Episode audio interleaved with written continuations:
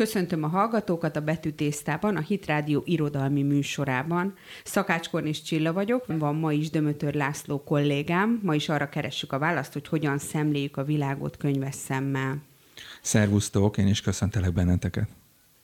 Ehhez két kedves szemét hívtunk segítségül, sokan ismeritek is őket. Turai Julianna és Márkus Attila, a Radnóti Est megalkotói rendezői. Köszöntelek titeket. Szervusztok. Szervusztok, köszönjük a meghívást. Mi megköszönjük, hogy eljöttetek.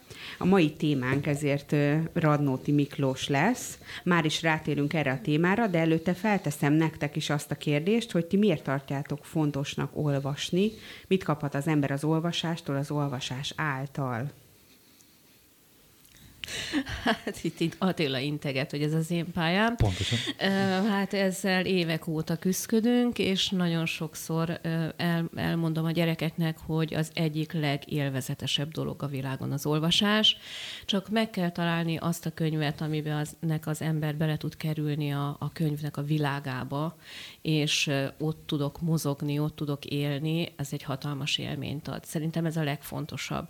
Tehát lehetne arról beszélni, hogy Susan Greenfield, angol agykutató, meg más neveket is lehetne sorolni, milyen kutatásokat végeztek azzal kapcsolatosan, hogy mennyire másképp alakul az agy szerkezete, hogyha az ember nem olvas, de szerintem talán ez a legjobb érv mellette, hogy óriási élményt ad az olvasás. És Attila, te? Hasonlóképpen tudok csatlakozni a szakemberhez, mert Júlia azért gyerekekkel foglalkozik, és szerintem ezen a területen, aki legtöbbet tud, vagy tudhat erről, az az, aki minden nap megéli a gyerek szemeket, a gyerek reakciókat. Úgyhogy egyetértek ezzel, nagyon jó dolog olvasni, nagyon nagy élmény, akár verset, akár prózát. Mi is csak csatlakozni tudunk az előttünk, és remélhetőleg utól, utól később majd utánunk szólókhoz, hogy bátran, különösen a fiatalokat ösztönözünk arra, hogy keressenek számukra megfelelő irodalmat és olvassák. Nem biztos, hogy mindenkinek minden tetszik, ezzel szerintem mi is így vagyunk, de vannak személyes, van. személyiséghez illő Igen. írások és történetek, és azokat vagy ajánlásokból, vagy, vagy így barátoktól, ismerősöktől, szülőktől, tanároktól ezeket el lehet, el lehet, el, el lehet venni, és akkor ezeket érdemes csinálni. És akkor hadd kérdezzem meg, hogy bocsánat, miért áll hozzátok közelebb Radnóti Miklós és az ő költészete? Mi ragadott meg benneteket ő benne? Nagyon szemtelen lennék, hogyha azt mondanám, hogy közben még egy fontos dolog eszembe jutott úgy általában az olvasással kapcsolatban. Megengeditek, hogy kiegészítse? Persze. Nyugodtan. Hogy, hogy az az, amit szerintem nagyon sokan nem értenek, és itt akkor így ketté választanám az olvasást, mint bárminek az olvasását, illetve a szép irodalom olvasását. Onnan jutott eszembe, hogy azért Attila itt konkrétan verseket is említett, tehát, hogy a szépirodalom az egy művészeti ág, és meg vagyok róla győződve, hogy bár lehet, hogy ezt talán többen merész kijelentésnek fogják venni, hogy a, az embernek az istenkeresés után a legemberibb, leg ö, ö, fai ö, szempont, vagy nem fai, hogy is meg emberi mi, volt, mi voltjának a szempontjából a legkülönlegesebb tulajdonsága az, hogy művészetet a, tud létrehozni, és ez egyfajta igazságkeresés. A valóságnak, az igazságnak egyfajta megragadása az irodalom, és ezért nem mindegy az, hogy mit olvasunk. Így van. Úgyhogy ezzel akartam kiegészíteni. Igen, a, rengeteg a műben meg is találjuk az, az istenkeresést is, de egyébként az jutott Igen. eszembe arról, amit Attila mondott, meg amit tulajdonképpen te is, hogy én azt szoktam mondani mindenkinek, aki valamire azt mondja, hogy nem szereti, például ételre, tehát hogy nem szeretem a babfőzeléket, akkor mindig azt mondom, hogy azért, mert nem ettél még jót. Igen. Tehát, hogy nagyon sokféleképpen lehet egy ételt is elkészíteni, nagyon sokféle mű létezik, és ö, ahogy mondtátok, akkor ezt igazságnak tartjátok, hogy mindenkinek meg kell keresni az egyéniségéhez illő műveket tulajdonképpen, ami neki tud adni, élményt tud adni, vagy valami lelki ö, dolgot tud adni, vagy istenkeresésben tudja őt előre vinni. Hát igen, ez is igaz, meg a másik, nekünk volt olyan tapasztalatunk, hogy egy, egy-egy radnóti előadás után volt olyan, aki azzal jött oda, hogy hát ha nekem így tanították volna a verseket, a költészetet, akkor szerettem volna. Tehát az sem mindegy, hogy hogyan adják át, hogyan tudjuk befogadni, hogyan interpretálják. Tehát nem mindegy, hogy egy, egy műelemzés, egy irodalomórán az egy száraz kicsontozása a műnek, vagy pedig megpróbáljuk megragadni azt a mondani valót, amit nekünk üzenni akar. Igen, mondjuk én szerencsésnek tartom magam, mindig remek irodalomtanáraim voltak. Ö, szerintem akkor rá is térhetnénk így Radnótira, amit föltett az előbb Igen. Laci kérdést. Igazából... Bocsánat, hogy eltereltem. Semmi Nagyon baj. Jó volt. Nagyon jó volt, de igazából még az is hozzátartozik az olvasáshoz, hogy mi volt az első olvasás élményetek, vagy az átütő olvasás élményetek, ezt fel tudjátok idézni, ami titeket arra vezetett, hogy még többet. Hát lehet, ez nem biztos, hogy gyerekkor. Van, akinek ez felnőtt korba jön el, hogy volt Most kedvenc ilyen... művet kérdezünk? Nem, nem, kif- nem, nem. Azt nem. kérdezem, hogy mi volt az, amitől úgy érezted, hogy ez de jó, és én még szeretnék ilyet, és, és akkor felvettél egy másik könyvet, és azt is megnézted, és akkor az vagy tetszett, vagy nem. Tehát, hogy volt-e egy olyan, ami, vagy, vagy esetleg hallottál egy verset a televízióban, vagy egy tanártól, vagy szóval, hogy volt-e ilyen? Hogyha én most visszapörgetem ezt az emléket, nekem ötödikes koromban volt egy exuperi idézet, egy bejött az iskolánkba egy nyolcadikos hölgy, kislány, talán ötödikesek lehetünk, és elmondta a kishercegnek egy idézetét, egy részét. És emlékszem rá, hogy annyira képszerűen és annyira szépen mondta el, hogy az engem nagyon megragadott. Nyilván előtte is már olvastunk Vinetut, Börhalistát, stb. nevű különböző. De, de gyakorlatilag ez egy olyan élmény volt, ami, ami engem egy picit úgy közelebb vitt. Ez mondom én nagyjából egy negyedik és ötödikes koromban lehetett. Sok ilyen élmények kell, hogy legyen az embernek, azt gondolom, és ezért jók a tanárok, hogyha ezt tudják eh, fokozni, illetve sokasítani, mert tényleg itt dől el. Nem akarunk mindent a tanárok nyakába vanni természetesen, mert nagyon sok mindent hoz otthonról a gyerek, az is természetes, de azért eh, e tekintetben azt mondom, hogy ki lehet jelenteni, hogy ha jó tanárja van az embernek, akkor, akkor az feltételezhetően megalapozza az irodalom szeretetét. Így van, vagy ha jó olvasó hmm. szülei vannak, vagy olvasó testvérei vannak, tehát ha látja ezt a gyerek Igen. nyilván, és neked volt ilyen élményed, Júli? azt akartam mondani, hogy én nem tudok addig visszamenni, mert az anyatejjel szívtam magamba valószínűleg. Egyrészt anyukám is magyar tanár volt, de nem is annyira ez a lényeg szerintem, hanem az, hogy pici koromtól fogva mesélt. És Mátyás mondákon nőttem fel, meg, meg megyéb meséken, úgyhogy én amikor visszatok emlékezni, hogy olvasni tudtam, én onnantól fogva folyamatosan olvastam egyiket a másik után. Természetesen a Vinetú azért az egy meghatározó dolog volt, és Dümának a három testőrje. De, de, de tényleg tehát nehéz lenne felsorolni azt a sok-sok élményt, ami De nem mindegy, volt. nem mindegy, hogy mit olvas az ember szeretettel. Hát az nagyon Mondjuk nem a, kell, hogy igaz legyen, vagy legalábbis igazságra törekvő. Hmm. Szerintem egy, egy, egy felnőtteknek szóló mese, egy fantazi, az nem, nem, adja nem, azt. nem, nem sokszor vág ebbe bele. Ebbe a témába. Hát ez Harry Potter ezért nem olvasok. Nem, én nem ezt mondanám, de egy felnőtteknek szóló fantasynak talán nevezhető Ray Bradbury-nek a Fahrenheit 451 című műve, és azért az egy, az egy nagyon is az igazságot és a, a tehát nagyon is az igazságot kereső mű, és nagyon aktuális manapság. Nagyon Igen, hogy az aktuális, tehát a jelen világunkra is nagyon, sőt, és ez Igen. számít, hogy a jelen világunkra aktuális Igen. legyen.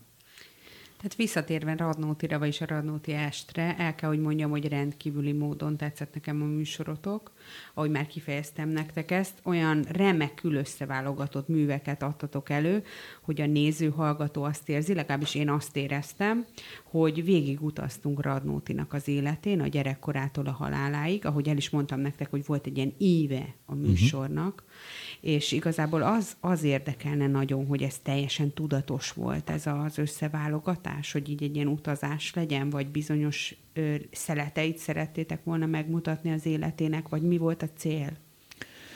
Igen, azt gondolom, hogy ez, ez teljesen tudatos volt, tehát nem gondolom, nem tudom, csak jól gondolod, kedves Csilla, jól gondolod, jól láttad, hogy, hogy ebbe volt egyfajta tudatosság. Nagyon nehéz azért egy ilyen darabot összerakni úgy, hogy, hogy ne aludjon el az ember, hallgató, illetve legyen azért elég izgalmas is, tehát oda tudjon figyelni rá, és követhető legyen. És éppen ezért sokat, az elején sokat beszélgettünk, hogy hogy is kéne neki néznie. Különösen, amikor zenés darabbá lett, onnantól kezdve aztán az is fontos volt, hogy azok a zenék, azok inkább mankók legyenek, inkább segítők legyenek, mint sem zavarják az előadást, a verseket. Úgyhogy nem volt könnyű összerakni, de ez egy koncepció volt, hogy építsük fel kvázi ilyen kronológiai előadásra ezt az egészet, és így fűztük föl, de azért közbe-közben természetesen elengedjük, nincs meg az a teljes, totális kronológia, tehát nem ragaszkodtunk mi ahhoz, hogy egyik nap a másik után történjen, mert nem mindig, mint hogy a profétáknál is tudjuk, hogy nem teljesen minden pontosan időben, hanem itt vannak egy szabadság, és itt is azért ez, ez megvan. De a fővonulata valóban így van. És sokat változott is időközben, tehát az egyes előadások során volt, hogy kivettünk verseket, most újra betettünk régi verset, tehát ilyen is, meg van, amit teljesen elvetettünk azóta, és van egészen új is, tehát hogy azért ez egy folyamatosan, talán azt lehet mondani, hogy egy élő dolog, amikor így elővesszük, mindig alakul egy kicsit. Az előbb mondta Júli az, hogy a művészet ága gyakorlatilag az irodalom, és mennyire sokat tud a kognitív funkciók fejlődésében is ez segíteni a gyerekeknek vagy a felnőtteknek is. Érdekes, a, van az előadásunkban egy prózai rész, ezt elmondanám. A Radnóti a naplójában ezt le is írta, hogy megmutatta a egyik versét, az egyik szerelmes versét a Frankli Sándornak, és Frankli Sándornak a reakcióját így leírja Radnóti, és úgy szól, hogy Frankli Sándornak mutatom a szerelmes verset, néhány napja írtam egészen elfullad a gyönyörűségtől. Látja, az ilyen vers az, amin Isten kezét érzem. Egy igazi költő gyakran ír, sikerült, kitűnő, sőt, remek verseket. De néha-néha olyant, amin Isten kezét érezni. Ami csoda, és nem művészet. És akkor itt megjegyzi Radnóti, különbség meghatározása kitűnő. Tehát ez gyakorlatilag nagyon érdekes, ahogy ő ezt így látta, és ez fantasztikus, hogy egy, egy nyelvész ember volt egyébként a Frankl, és ő látta ezeket a különbségeket költő és költő között. Nyilván mi is észreveszünk, hogy mi az, ami vers, egy próza, egy idézet, egy megjegyzés, amiben több a természet fölötti, mint a egyszerűen földi. De ez a vers ez valami ilyesmi. Ez, ezért, is, ezért is kezdtetek el Radnótival foglalkozni, vagy mi, miért jutott eszetekbe? Mi volt a célotok vele? Mm, igazából azért kezdtünk el ezzel foglalkozni, mert ö, szerettünk volna csinálni egy irodalmi estet. Egészen pontosan beszéltük itt az elején, én ötletem volt, és mondtam a Julinak, hogy kedves Juli, van nekem egy ötletem, és a te fiad, a Turai Barni, Tudtam már, hogy ő is egy tehetséges fiatalember, hallottam is így prózát mondani, verset, iskolai rendezvényen, és mondtam, hogy én szeretném, hogyha ő ebben így részt venne. És akkor mondta Juli, hogy mi, mi, mi lesz ez? Mi lesz ez? Hát mondom, egy ilyen Radnóti est, a gyűlölet áldozata, Radnóti Miklós, akkoriban ez így indult. Nem, nem az akkori... Nem a fiam miatt, ja. magam miatt kérdeztem. ez így akkori, akkori ö, üzenet az akart lenni, hogy pontosabb azt a gyűlölet ellen harcoljunk a verselést az irodalommal, ami felelhető volt és tapasztalható volt az országban. Na mindegy, lényeg azt, hogy én mondtam neki, hogy ezt szeretném, és azt mondta, hogy hát ki ne hagyjatok. és akkor egészen pontosan ez, ez így, így onnantól ez egy ilyen, egy ilyen közös munka lett. De jó, nagyon-nagyon jó. És hogyan kerültetek kapcsolatba Radnótival? Tehát nem most a műsor kapcsán kérdezem, hanem hogy hogyan, vagy igazából, hogy miért gondoltátok azt, hogy ő legyen az, mm. tehát hogy akkor Radnóti a, maga a gyűlölet és a kérdése volt az egyetlen, vagy, vagy az istenkeresés, vagy pont ez, amit az előbb elmondtál? Mindketten gyerekkorunktól kezdve ismerjük Radnótit, és szeretjük. Van több ilyen költő, magyar költő, akit lehet szeretni, és lehet kedvelni. Radnóti, és ezt most az én véleményemet mondom, ezt nem feltétlenül biztos, hogy Júlia ezzel egyetért, de én úgy gondolom, hogy talán ő a legvállalhatóbb költő. Most itt a lelkiségét és a szellemiségét tekintve. Nagyon sok jó írónk és költőnk van, szerintem Magyarország, szerintem Dúskál, de Radnót itt könnyű megtanulni, és itt könnyű színpadra vinni. Nem azt mondom, hogy könnyű vele azonosulni, mert nem akarunk azonosulni természetesen a személyekkel, hanem a, az érzésekkel, amit átél, amit, amit leírt, azokkal próbálunk némileg azonosulni, és szeretnénk interpretálni, hogy ezt mindenki átélje és megértse, hogy mit akart üzenni egy olyan sorsú ember, mint például Radnóti, hogy annak ellenére, hogy nagyon-nagyon nehéz sorsa volt, és nagyon nehéz körülmények közé került, az utolsó percig életszerető volt, és utolsó percig küzdött az életben maradásért. Tehát nagyon téved, aki azt gondolja, hogy lemondott az életéről, ő az utolsó percig remélt. De természetesen azért fellehető az is a verseiben, hogy azok a reménységek, amik benne vannak, azok úgy tűnik, hogy, hogy, hogy, hogy, hogy nem reális. Ugye? Tehát azért volt egy ilyen, hogy, hogy remélek, szeretnék élni, tovább szeretnék menni, de ha jól meggondolom, de ha jól megvizsgálom a kérdést, akkor azt látszik, hogy ez nem fog menni. Tehát van egy ilyen benne, és ezt jó közön így a, a, a, a hallgatókkal. Természetesen azt a fajta lemondást, amit a végén sóhajtásként ő, ő kilehel magából, akár a kétszer-kettő a Hűvös. Hű, igen, tehát azért az... Hullám ott, a hullám. Tehát azért az a verse, azért nyilván ezt az ember nem akarja de, de, de, nem menjünk ennyire előre. Nem, én akkor, akkor hogyha ha, ha lehet, akkor, vagy ha igény van rá, én is megfogalmazom, hogy, hogy Radnóti számomra azért nagyon fontos, mert én egy Auschwitz-i túlélőnek a lánya vagyok, és apai ágon is zsidó származású, úgyhogy a szüleim ezt gyerekkoromban nem közölték velem, hanem kamasz, kamasz voltam, amikor erre így rá kellett, hogy ébredjek, és akkor kezdtem el foglalkozni ezzel, hogy mit jelent ez az identitás az ember számára, és mindig is egy óriási kérdés volt ez a számomra, hogy hogyan, hogyan lehet ezzel azonosulni, mennyire milyen, milyen szerepe legyen, vagy van ennek az életemben, milyen szerepe van, vagy legyen a gyerekeim életében. és Rodnótinak a, a, a viszonyulása ehhez, az igazából nagyon hasonlít az enyémhez. Tehát ugye, és mondja például, hogy hogy zsidóságomat nem tagadtam meg soha, de nem érzem zsidónak magam. Vallásra nem neveltek, nem szükségletem, nem gyakorlom. És hát én is valahogy így vagyok tulajdonképpen, hogy mindig abszolút magyarnak éreztem magam, magyar az anyanyelvem, imádom a magyar irodalmat, a magyar verseket, és elsősorban ez az identitásomnak az alapja, de, de azt megtudni, meg azt átélni, hogy, hogy az anyukámmal mi történt 16 évesen, hogy a családból hányan pusztultak el a holokauszban, és, és ezt így, hát talán kicsit túlérzékeny gyerekként és fiatalként ezt azért nagyon megrázó volt átélni, és elgondolni azt, hogyha egy hasonló kor jönne, akkor rám is nyilván ez a sors várna. Úgyhogy én ezért nagyon tudok azonosulni Radnótival. És az első verset hallhatjuk most? hogy át tudjuk élni.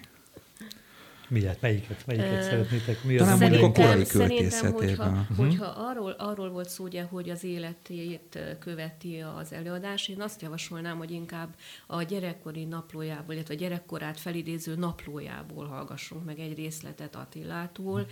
mert az szerintem nagyon-nagyon megrázó, és az is nagyon sokat elmond uh, Radnótiról. Ez az Ikrek Hava uh, címvírásának egy részlete, amit igazából így mi vettünk ki a a történetből. Úgy kezdődik, hogy Radnóti Miklós, Ikrek hava részlet. Hogy halt meg anya?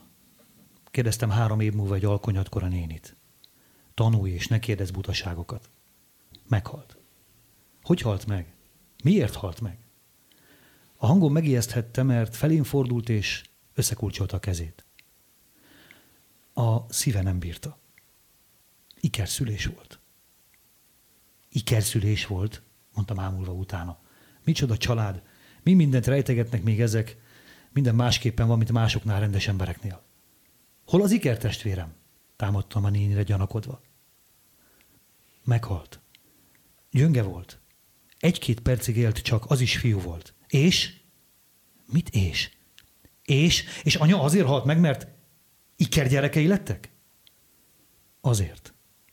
Törölt ki hirtelen egy könnyet a szeméből a néni, De ezen már úgy sem lehet segíteni. Ne kérdezgess. Különben sem való ilyesmiről beszélgetni, szégyeld magad.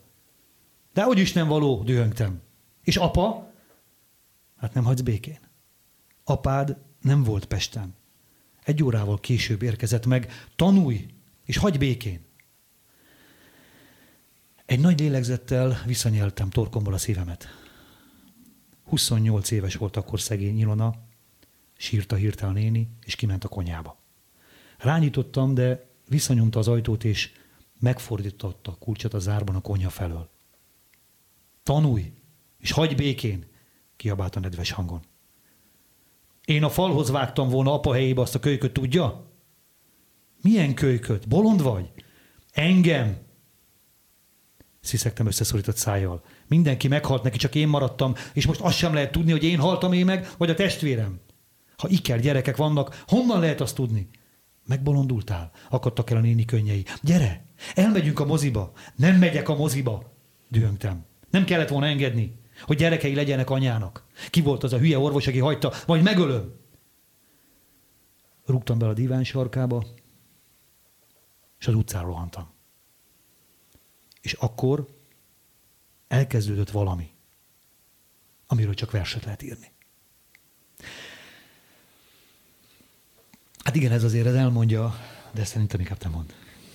Igen, szerintem ez egy olyan, olyan részlet, ami, ami még hozzátesz ahhoz a, az önmagában is a tragikusnak mondható identitás kérdéshez, amiről az előbb beszéltünk, mert egy, egy ilyen élményt megtudni kamaszkorban, hogy az édesanyám a, az én születésembe halt bele, és az Iker testvérem is, hát ez egy, egy, ugye egy, egy gyerek szájából egy viccesnek hangzó mond, mondat, ugye, hogy honnan lehet tudni, hogy ki halt meg, én vagy a testvérem.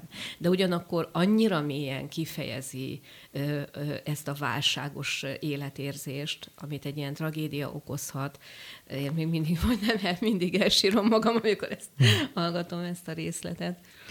Igen, és attól függetlenül, hogy mennyire megrázó, és mennyire mély, ahogy mondtad, tehát ez egy identitásválság igazából, ö, mégis van benne egy báj, amitől néha sírni szeretnél, néha meg mosolyogni, hogy mennyire mhm. aranyos, mm.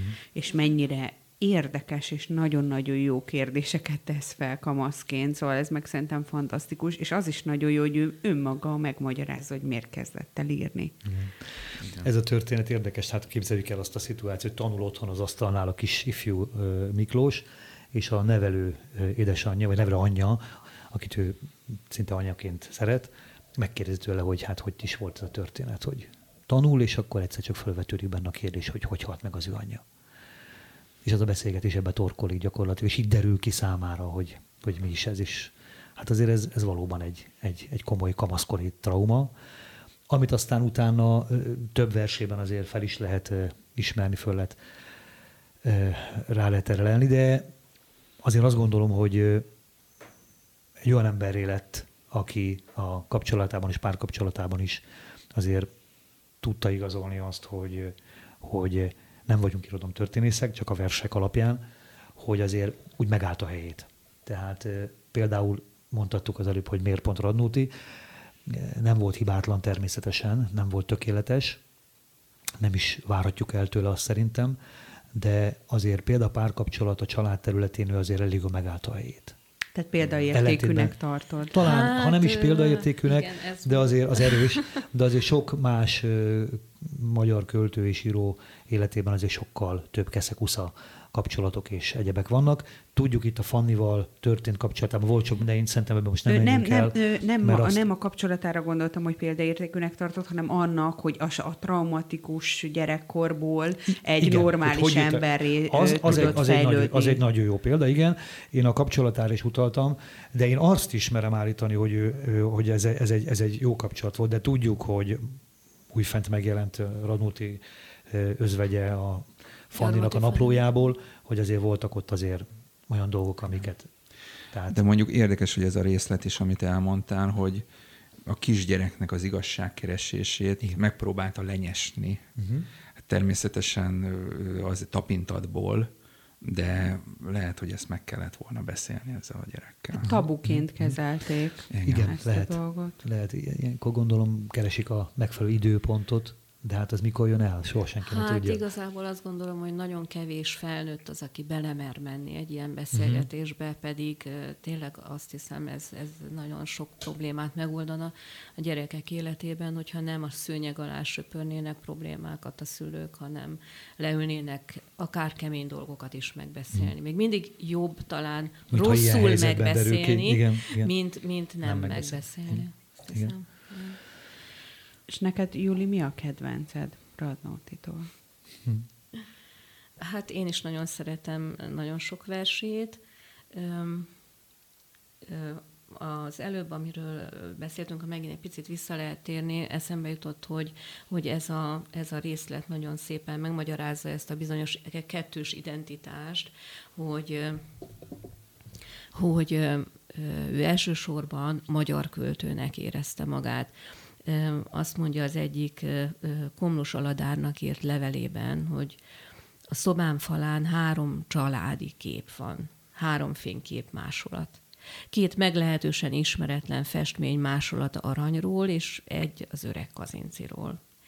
A kazinci képről csak nem minden nem benfentes látogató megkérdi, az, de az aranyról is sokan, a nagybátyád, vagy a rokonod?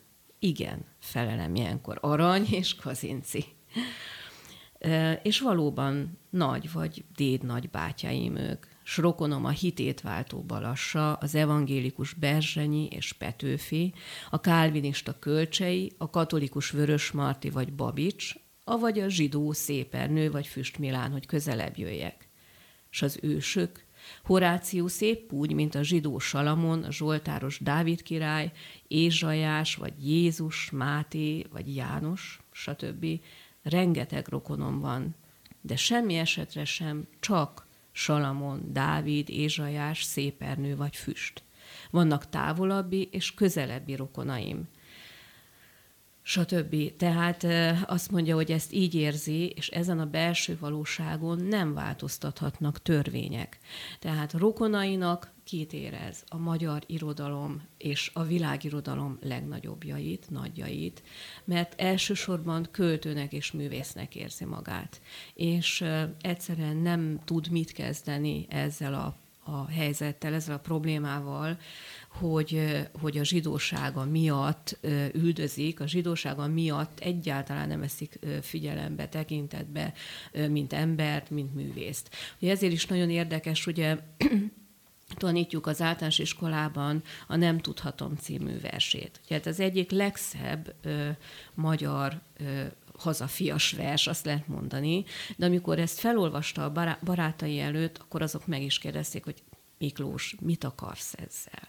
Tehát akkor, amikor ez a magyar nép, ez a magyar haza őt ö, ki akarta semmizni, gyakorlatilag meg is akarta semmisíteni, meg akarta ölni, gyilkolni, akkor ő azt fejezi ki, hogy magyarként együtt érez a magyar ö, rokkal, akik a háborúban szenvednek. Most az előbb a Júli azt mondta itt a felsorolásban, emlékszünk rá, hogy itt Radnóti Jézust azok közé, az emberek közé sorolta, akik ö, zsidó történetírók, az evangélisták, Máté, Mák, Lukács János és Jézus. És érdekes, hogy ezen a írás után, jóval később, akkor megszületik a nyolcadik ekloga, a nyolcadik ekloga az 1941. augusztus 23-án íródik, tehát az utolsó versei közül való, itt ezután már csak az erőltetett menet volt és a razgonyicák. És itt már arra felismerésre jut a költő, ez egy, nem tudom mennyire, ki mennyire ismeri a nyolcadik ekloga, a költő és a proféta párbeszéde. És uh, itt Náhum proféta beszél a költővel. És a vers végén, és erre akartam most a figyelmet felhívni, hogy annak ellenére, hogy korábban hogyan beszélt Jézusról, kvázi egy olyan emberről, aki érezni, tisztel, de nem tudja róla, illetve nem jelenti ki róla azt, amit a nyolcadik ekloga végén viszont kijelent. A párbeszéd a költő és a proféta között a végén úgy teljesedik ki, hogy azt mondja a proféta költőnek. Csak hiszed. Ismerem újabb verseid. Éltet a méreg. Proféták s költők dühe oly rokon, étek a népnek s innivaló. Élhetne belőle, ki élni akar, míg eljön az ország, amit ígért amaz ifjú tanítvány, rabbi, ki bétöltötte a törvényt és szavainkat. Jöjj hirdetni velem, hogy már közelít az az óra, hogy születőben az ország. Hogy mi a célja az úrnak? Kérdém. Lásd, az az ország. Útra kelünk, gyere, gyűjtsük össze a néped, hozd feleséged, s mes botokat már. Vándornak jótársa a bot, nézd, add ide azt ott, az lén ott az enyém, mert jobb szeretem, a göcsörtös. Nem akartam megszakítani, mert ez így teljesedik ki, de a lényeg az, hogy itt már fellelhető az, hogy úgy beszél Jézusról, hogy ő amaz ifjú tanítvány, az a rabbi, aki betöltötte a törvényt és szavainkat. És azért az országért, ami eljövendő, azért gyere, és gyere hirdessük együtt, és hívjuk el a népet. Tehát volt egy olyan látása már itt, látni, egyértelműen lehet látni Radnótinak, hogy Jézusról nem csak egy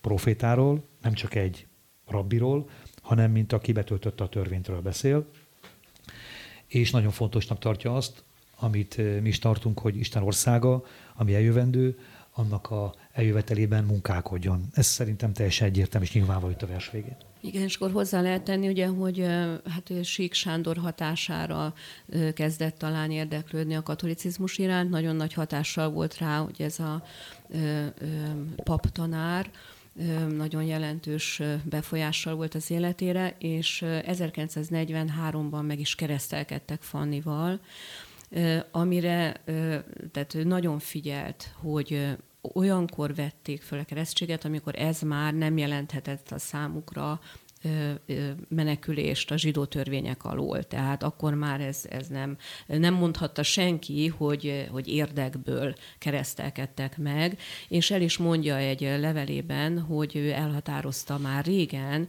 hogy 35 éves korában fog megkeresztelkedni a Jézusi korban, a Krisztusi korban. És lehet ezt mondani, hogy egy, ez egy őszinte hitből fakadó, meggyőződésből fakadó keresztség volt. Úgyhogy ezzel kiegészíteni ugye ezt a témát. Másik, amit én megjegyeznék Radnótival kapcsolatosan, amit nagyon-nagyon szeretek benne, hogy valami hihetetlen empátiával viseltetik az emberek iránt, és az emberi érzéseket, és az emberi különböző emberi szempontokat is fantasztikus módon tudja megfogalmazni. Hát ugye, amiről még nagyon nem is beszéltünk, az maga a nyelv, a, a költői képek, a ritmusok, tehát, tehát a ezek a sorok, igen, tehát hogy mond van-e ott haza még, hol értik-e hexametert is. Tehát, igen. igen tehát, és mondanál ezek, most egyet? És akkor, akkor ezt akartam, Kösz. igen, esetleg illusztrálni, ha nem is, nem is konkrétan a, a, a hexameterre kihegyezve, hanem arra, hogy hogyan ö, ö, tudja beleélni magát abba, hogy egy háborús helyzetben hogyan gondolkodik a repülőpilóta, aki a vadászbombázó gépet vezeti, és, és hogyan éli meg mindezt ugye a földről az, akire a bomba le fog hullani, és hogy mögé tud nézni mindkét személy gondolkodásának, illetve meg tudja fogalmazni ezt. És ezt fogalmazza meg a második, második eklóg, eklógában. Repülőpilóta. Jó messzi jártunk éjjel, dühömben már nevettem. Mérajként zümmögött a sok vadász felettem. A védelem erős volt, hogy lődöztek, barátom. Míg végül új rajunk feltűnt a láthatáron. Kishéja volt, s leszednek, s len összesöprögetnek. De visszajöttem, nézd, és holnap újra rettek, spincékbe bú előlem a gyáva Európa. No, hagyjuk már, elég. Írtál-e tegnap óta? Költő. Írtam. Mit is tehetnék? A költő ír, a macska miákol, és az ebb vonyít, a kis halacska ikrát ürít kacéran. Mindent megírok én, akár neked, hogy fönn is tud, hogy élek én, mikor a robbanó és beomló házsorok között a véreres hold fénye támolyog, és feltüremlenek mind rémülten a terek. A lélegzet megáll, az ég is émelyek, s a gépek egyre jönnek, eltűnnek, s újra, mint a hörgő őrület, lecsapnak újra mind. Írok. Mit is tehetnék? És egy vers milyen veszélyes, ha tudnád, egy sor is mi kényes és szeszélyes, mert bátorság ez is. Lásd, a költő ír, a macska miákol, és az ebb vonyít, a kis halacska, stb. És te mit tudsz? Semmit. Csak hallgatod a gépet, zúg fület, hogy most nem hallhatod. Ne is tagad barátod, és összenőtt veled. Miről gondolkodol, míg szállsz fejünk felett? Repülőpilóta. Neves ki, félek ott fönn. S a kedvesemre vágyom, s lehunyva két szemem heverni lenne egy ágyon. Vagy csak dúdolni róla, fogam közt szűrve, halkan, a kantin mély vad és gőzös zűrzavarban. Ha fönn vagyok, lejönnék, s len újra szállni vágyom. Nincs nékem már helyeme nékem gyúrt világon, s a gépet is tudom jól, túlzottan megszerettem. Igaz. De együttemre fájunk fönn mind a ketten. De hisz tudod, és megírod, és nem lesz majd titok, már titok, emberként éltem én is, ki most csak pusztítok, ég s föld között hazátlan. De jaj, ki érti meg? Írsz rólam, költő, hogyha élek, s ha lesz még majd kinek. Hát Igen, azt hiszem, hogy, mély, mély, mély hogy ez, ez, ez tényleg zseniális és fantasztikus, hogy hogyan, hogyan tudja belelátni ő, aki lent van, és várja, hogy fejére esik-e a bomba, vagy nem, illetve a mellette levő métereken fog-e felrobbanni, vagy nem, hogyan tudja mégis látni az embert is abban a, a pilótában, aki, aki ezt a bombát ledobja. Tehát ez szerintem, szerintem pontosan a költőknek és a költészetnek egy olyan fajta jellemvonása, hogy, hogy az embernek a lényegét meg tudják ragadni, meg tudják látni. És akkor mindezt olyan sorokkal, hogy bocsánat, hogy amit így nagyon csemegének érzek minden alkalom, amikor kimondom ezt, amikor feltüremlenek mind rémülten a terek. Tehát ha figyelitek a mással hangzók és magánhangzók játékat, feltüremlenek rémülten a terek. Tehát, hogy, és ezekkel tele vannak a versei. Igen, nagyon érdekes a stílusáról is szerettelek volna kérdezni, de itt az a, az a nagyon érdekes, hogy egy cinizmusból eljutunk egy empátiáig. Tehát ez, ez, ez tényleg fantasztikus, és hát nyilván pontosan azért, mert ő ember volt, és nem szerette volna ezt a harcot, és bele, bele tudta érezni magát a, má, a másik ember helyzetébe, hogy ő is csak egy, egy eszköz tulajdonképpen. Mm. Tehát, hogy, hogy ő, ő, ő, tehát Radnóti stílusáról így mit gondolsz, Juli? Most téged kérdezlek először, hogy mi a különleges benne? Hát szerintem a, a ritmusai is csodálatosak. Szerintem nagyon-nagyon gyönyörűek a rímei, és én szeretem az áthajlásokat is, hogy ugye amikor a mondat nem ér véget a, nem ér véget a sor végén, hanem, hanem úgy rímel, és ezt nem könnyű szavalni hozzáteszem, amikor hát megpróbál, igen, például kis hia volt, s leszednek, len összesöprögetnek, de visszajöttem, nézd, és holnap újra retteg, de itt nincs vége mondatnak, spincébe bú előlem a gyáva Európa. Sőt, még a két szereplő között is megoszlik. Ugye egy, egy sor, ugye az utolsó sor azt mondja, égsföld között hazátlan, de jaj, ki érti meg? Írsz rólam? hogyha élek, s ha lesz még majd kinek, a költő szavai rímelnek a pilótának a szavaira. Tehát a, a rím technikája is azt gondolom, hogy nagyon különleges. Nagyon szereti az alliterációkat, és hát csodálatosak a természet leírásai is, azt gondolom.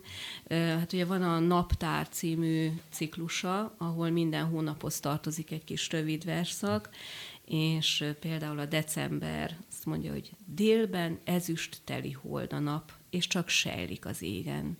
Kötszál, lomhamadár. Éjjel a hó esik, és angyal suhog át a sötéten nesztelenül közelít, mély havon át a halál. Ez sem a optimista versenyhez tartozik. Nem, de. de, de szebb, vagy talán picit optimistább a május, amit, igen, amit igen, Attila igen, elmond igen. nekünk. Én szerintem. nem tudom a májust, nem, nem tudom, tudom egyáltalán, május. ismerem csak a májust. Vagy nem a, melyik? Hát a, Bocsánat, a májust, a azt a majálisra gondolsz. Tudod. A május az, az, azt egyébként a Kálmán Andi zenés tette, meg megkértük a Julival, hogy vegyen elő egy ilyen képes verset, és amit a természetből nyesünk ki, és, és csinálja rá egy zenét. És gyakorlatilag az előadásban van egy ilyen, egy ilyen kis versike, nagyon szépen megzenésítve, de ezt én most nem tudom elzongorázni, meg elénekelni se. A, a vers nagyon jó, de, de én, inkább a, én inkább a Sem emléksem varázslat című versére hívnám fel a figyelmet. Ezt azért mondom, mert beszéltem nem olyan régen egy ismerősömmel, egy nagyon intelligens szomszédom, aki azt mondta, hogy ő tehát tökre jól ismerte Radnótit, neki meg volt a, a Notessa, Bori Notessa, tehát sok mindenről információ volt már Radnót életével kapcsolatban, de ezt a verset nem ismerte. És csodálkoztam, mert azért nem gondolnám annyira eldugott versének, de talán mégis, mivel nagyon szép és nagyon beszédes a Radnuti sorsot illetőleg, ez ezt elmondanám. Ez a sem emlék, sem varázslat. Eddig úgy ült szívemben a sok rejtett harag, mint alma magházában a néger barna mag. És tudtam, hogy egy angyal kísér. Kezében kard van, mögöttem jár, vigyáz rám, és megvéd, ha kell a bajban. De aki egyszer egy vadhajnalon arra ébred, hogy minden összeomlott, és elindul, mint kísértet, kis holmiát elhagyja, s jóformán mesztelen, annak szép, könnyű léptő szívében megterem az érett és tűnődő, kevés szavú halázat. Az másról szól, ha lázad, nem önnön érdekéről. Az már egy messze fénylő szabad jövő felé tör. Semmim se volt, és nem is lesz már sosem nekem. Mereng elhát egy perce e gazdag életem. Szívemben nincs harag már. Bosszú nem érdekel. A világ újraépül. És bár tiltják énekem, az új falak tövében felhangzik majd szavam. Magamban élem át már mindazt, mi hátra van. Nem nézek vissza többé, és tudom. Nem véd meg engem sem emlék, sem varázslat. Bajós a menny felettem. Ha megpillantsz, barátom, fordulj el, és legyincs. Hol az előtt az angyal állt a karddal, talán most senki sincs. Azt gondolom, hogy az ő ilyen értelemben vett optimizmus, pessimizmusa, amit sokan azt gondolják, hogy hát ez nagyon, nagyon negatív és drámai, tisztázunk, ez nem volt alaptalan. Tehát ö, olyan körülmények között élt, és ahogy a vers elén írja, ő maximálisan hitt abban, hogy a természet fölötti őt segíti, ő bízott az angyalban, aki kíséri őt, és ezt tapasztalta is. Csak jött a kor, jött egy olyan történelmi időszak, amikor ez a hit, ez a gondolat teljesen megdőlni látszott. Meg is és, dőlt. És meg is dőlt. Ez a szomorú. Meg is dőlt.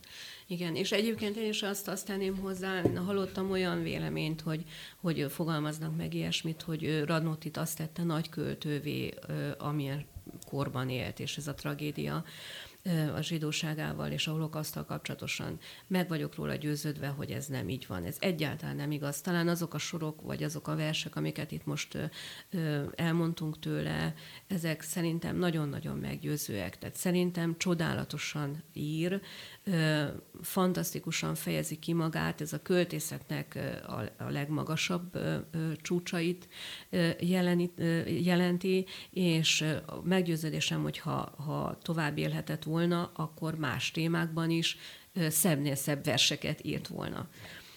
Az, hogy, hogy, hogy ebben a korban élt, és azt kellett megírnia, ami a valóság volt, arról nem ő tehet. Tehát nem lehet az a helyzet, nem lehet pozitívra fordítani azt, ami nem pozitív, illetve amennyire lehetett, ezt Radnóti megtette. Ugyanis, mint ahogyan egyébként más költők és irodalmárok, mint Szerbantal is például, vagy mások, akik a holokaszban haltak meg, vagy, vagy legalábbis átélték munkatáborokban, koncentrációs táborokban, tudjuk azt, hogy nagyon sokan kapaszkodtak a kultúrába, a költészetbe, és Radnótinak is ez egy kapaszkodó volt. De hát ugye József Attila is azt mondta, hogy még jó, hogy vannak jambusok, van mibe belekapaszkodni. Tehát a költészet az maga a túlélésnek egyfajta módja volt az ő számukra. Tehát eb, e, ez, ez az alkotás, az, hogy létrehozni valamilyen értéket, ez pontosan az élni akarás és az élet és az emberi, emberi mi volt tiszteletét fejezte ki a részükről. Illetve az, hogy gondolom az is, hogy, hogy valami értelmes dolgot csináljanak egy értelmetlennek tűnő világba, és azzal akkor nem értesz egyet, vagy egyet értesz, vagyis hát igazából közvetítették is ezt, tehát ez nagyon-nagyon fontos egy, egy gyakorlatilag, ami a költészetnek ez egyik lényege, hogy hírnök, tehát hírt adott arról, amiben ő benne volt, és amit látott maga körül, de hogy azt szeretem volna kérdezni, hogy akkor ezzel egyetértetek, vagy nem, hogy nagyon sokan azt mondják, hogy ő neki meg kellett halnia, tehát hogy ő ezt meg is írta, és ez volt a sorsa, és hogy nem lett volna az, aki, hogyha ő ott nem pusztul el. Én mondtam az elején is, hogy én azt éreztem az ő költészet, vagy élni akar. Tehát ő, ő abszolút, abszolút... Igen, nem erre nem. gondolok, uh-huh. tehát hogy ő azt várta, hogy ő majd meghal, hanem hogy, hogy ez volt a, a, a sorsának a beteljesed. Tehát, hogy, a, hogy akkor hiába közvetített volna ilyen dolgokat, ha ő egy túlélő. Tehát, hogy más, más pontra emeli őt De ez. Júli most pont azt mondta, hogy nem. De Igen, hát, ezért kérdeztem. Tehát nem kell, aki dudás akar lenni, nem kell annak pokolra menni. Hát ezzel nem teljesen értek egyet, Na, szerintem azért van meg. ebben ha. valami. Van ebben valami, csak hát én, én inkább azt mondanám, amit a történészek szoktak mondani, hogy, hogy nem nagyon érdemes azon gondolkodni, hogy mi lett volna, uh-huh, ha. Uh-huh. Tehát ugye a holokauszt túlélők között vannak sokan, akik úgy élik meg a dolgot, akik túlélték, hogy, hogy lelkiismeret fuddalást éreznek, amiatt, hogy túlélték. Igen. De hogy aztán ezt a Radnóti hogy élte volna meg, ez, ez egy más kérdés. Meg igazából Júli azt mondta, hogy, hogy ha nem ebbe a korba élt volna, akkor is tudott volna jót alkotni, mert ez Igen. az írásain Igen. látszik. Igen. Igen. Tehát nem azt mondta, hogy ne, tehát amit mondanak, hogy a kor miatt tudott ő jót írni, mert az egy olyan, ö, olyan ö, szörnyűséges kor volt, amiről lehetett írni, most meg nem történik semmi gyakorlatilag. Szóval valami ilyesmit Bár szoktak mondani. Jó, nyilván ez nem igaz, csak hogy, hogy nincsenek olyan nagy mélységek, magasságok, stb. Az elején a Frankló idézetet fel elmondtuk itt a napló idézetet, hát a szerelmes verse is. Hát a, szerintem a magyar történelem, hát, illetve a magyar világirodalom egyik legszebb verse, József Attila ódájával karöltve. Tehát akkor még nem kellett a drámán gondolkodni a Radnótinak, hanem egyszerűen csak a érzelmeit, a szavakat, illetve a fantasztikus nyelvtudását és a költészetét brillíroztatta, úgyhogy szerintem és ott leg, is kiderül leg, már, hogy... leghíresebb ö, szerelmes verse, ugye a Tétova Óda, talán Igen. ezt elmondjátok nekünk. Uh-huh. Hosszú kicsit, Nem de baj. ha belefér időbe, akkor, akkor elmondom. Radóti Miklós, Tétova óda. Mióta készülök, hogy elmondjam neked szerelmem rejtett csillagrendszerét? Egy képben csak talán, és csupán a lényeget. De nyüzsgős áradó vagy bennem, mint a lét, néha meg olyan, oly biztos és örök, mint kőben a megkövesült csigaház. A holtól círmos éj mozdul fejem fölött, és zizzenve röppenő kis álmokat vadász. És még mindig nem tudom elmondani neked, mit is jelent az nékem, hogyha dolgozom. Óvó tekinteteret érzem kezem felett. Hasonlat mit sem ér, felötlik, s eldobom. És holnap az egészet újra kezdem, mert annyit érek én, amennyit ér a szó versemben, s mert ez addig izgat engem, míg csont marad belőlem, s néhány hajcsomó. Fáradt vagy, én is érzem, hosszú volt a nap. Mit mondjak még? A tárgyak összenéznek, s téged dicsérnek, zeng egy fél cukordarab az asztalon, és csöppje hulla méznek, és mint színarany golyó, ragyog a terítőn. És magától csendül egy üres vizes pohár. Boldog, mert veled él. És talán lesz még időm, hogy elmondjam milyen, mikor jöttödre vár. Az álom hullongó sötétje meg megérint, elszáll, majd visszatér a homlokodra. Álmos szemed búcsúzom még felé, mint hajad kibomlik, szétterül lobogva, és elalszol. Pillát hosszú árnyalepben. Kezed párnámra hull, elalvó nyírfaág, de benned alszom én is. Nem vagy más világ. És idáig hallom én, hogy változik a sok rejtelmes, vékony, bölcs vonal, hűs tenyeredben. Ez fantasztikus, és annyira intim, hogy az ember azt érzi, hogy mit keresek én ebbe a szobába, ahol két ember így él együtt, vagy van együtt. És igazából itt, itt, itt azt hiszem nagyon sok mindent megfogalmaz, amit, amit, ami, ami a házasságról szól, kis dolgokat, amik igazából nagyon-nagyon mélyek, Igen. és az összetartozásról, ez egy, egyé válásnak a, a, a beszéde ez tulajdonképpen. Azt gondolom, hogy volna mit tanulnunk tőle, amikor azt mondja, hogy mit mondjak még. Ugye? Tehát, hogy hogyan tudnám még fokozni azt a tiszteletet, azt a szeretet, ami, ami bennem van. Hát Radnut azzal élt, amivel tudott, a szavakkal, de azt mondja, hogy fáradt vagy. Én is érzem, hosszú volt a nap. Tehát, hogyha itt tudnánk viszonyulni mindig a lakótársainkhoz, szerettünkhöz, feleségünkhöz, gyermekeinkhez, hogy nem csak a saját fájdalmainkat, fáradtságunkat, a saját problémáinkat tartjuk, tartjuk, szem, tartjuk szem előtt, hanem azt is, hogy a másik mit érez, hogy gondolkodik. Azért az előrevinne a kapcsolatokat, azt gondolom. Igen, de itt, itt egyébként Radnóti már volt munkatáborba, vagy munkaszolgálatba, és ez egy, egyik hazatérésekor született, nem?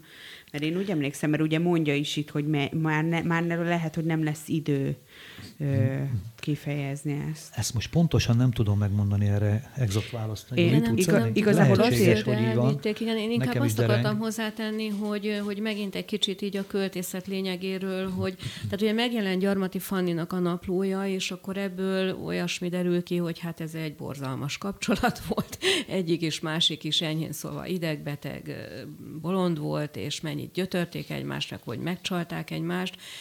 Ez szerintem így, így egy fájdalmas dolog ezt olvasni, meg ezt, ezt hallani, de hát én azt gondolom, hogy, hogy megint így nem, tehát nem, nem ez a fontos. Tehát lehet, hogy ezen valaki, mondom, egy felháborodik, de itt nem arról van szó, hogy kövessük, vagy figyelembe tanítóink életútját, mert, mert a művészek azok nem nem proféták, és nem ilyen értelemben közvetlenül egy az egyben Isten szavának, szavának a közvetítői, hanem ők keresnek, kutatnak, fontos dolgokat megfogalmaznak, és hogyha nekem, nekünk itt egy ilyen vers, ilyen dolgokat tud tanítani, miközben ráadásul mindezt egy csodálatos nyelven teszi, hogy egy, egy párkapcsolatnak milyen értéke lehet, akkor meg kell, hogy mondjam, hogy engem végtelenül nem érdekel, hogy hányszor csalták meg egymást, más, nekem ez a vers akkor is ugyanolyan hiteles.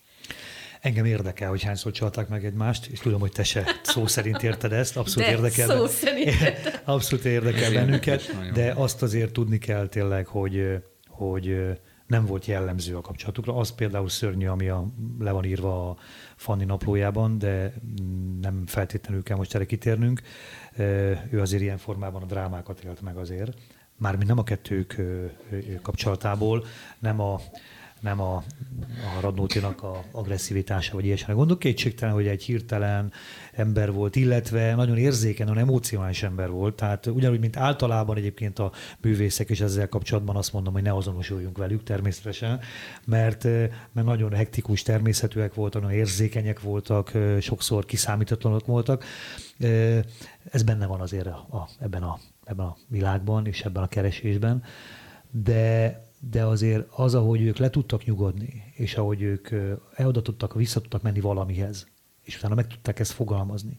Mert ezzel, amikor ezt megfogalmazza, ő azzal egy önkritikát is gyakorol. egy kvázi egy bűnvallást tesz, amikor azt mondja, hogy így és így, és tudja, hogy tegnap pedig nem így, nem így viszonyult hozzá. Tehát azt gondolom, nekünk is sem az a dolgunk, hogy tökéletesek legyünk, hanem az, hogy törekedjünk a tökéletességre. Szerintem ez nagyon-nagyon remek zárszó mind a ketten, amit elmondtatok, és én azért örülök neki, Júli, hogy amit elmondtál erről, hogy mi derült ki az életéről, és hogy ez mennyire külön lehet választani a művészetétől, mert nagyon sokan azt gondolják, hogy nem, sőt, én is volt, hogy kidobtam József Attila Pilinszki köteteket, lehet, hogy ezt már elmondtam a műsorban, nem tudom, mert azt gondoltam, hogy nem lehet, de aztán visszatértem hozzá, tehát kell hozzá egy keresztény érettség, hogy bizonyos műveket el tudjunk vonatkoztatni a személyétől. Van, akinek ki kell dobni. Így van, van, akinek örökre ki kell dobni. Örökre Nagyon reméljük.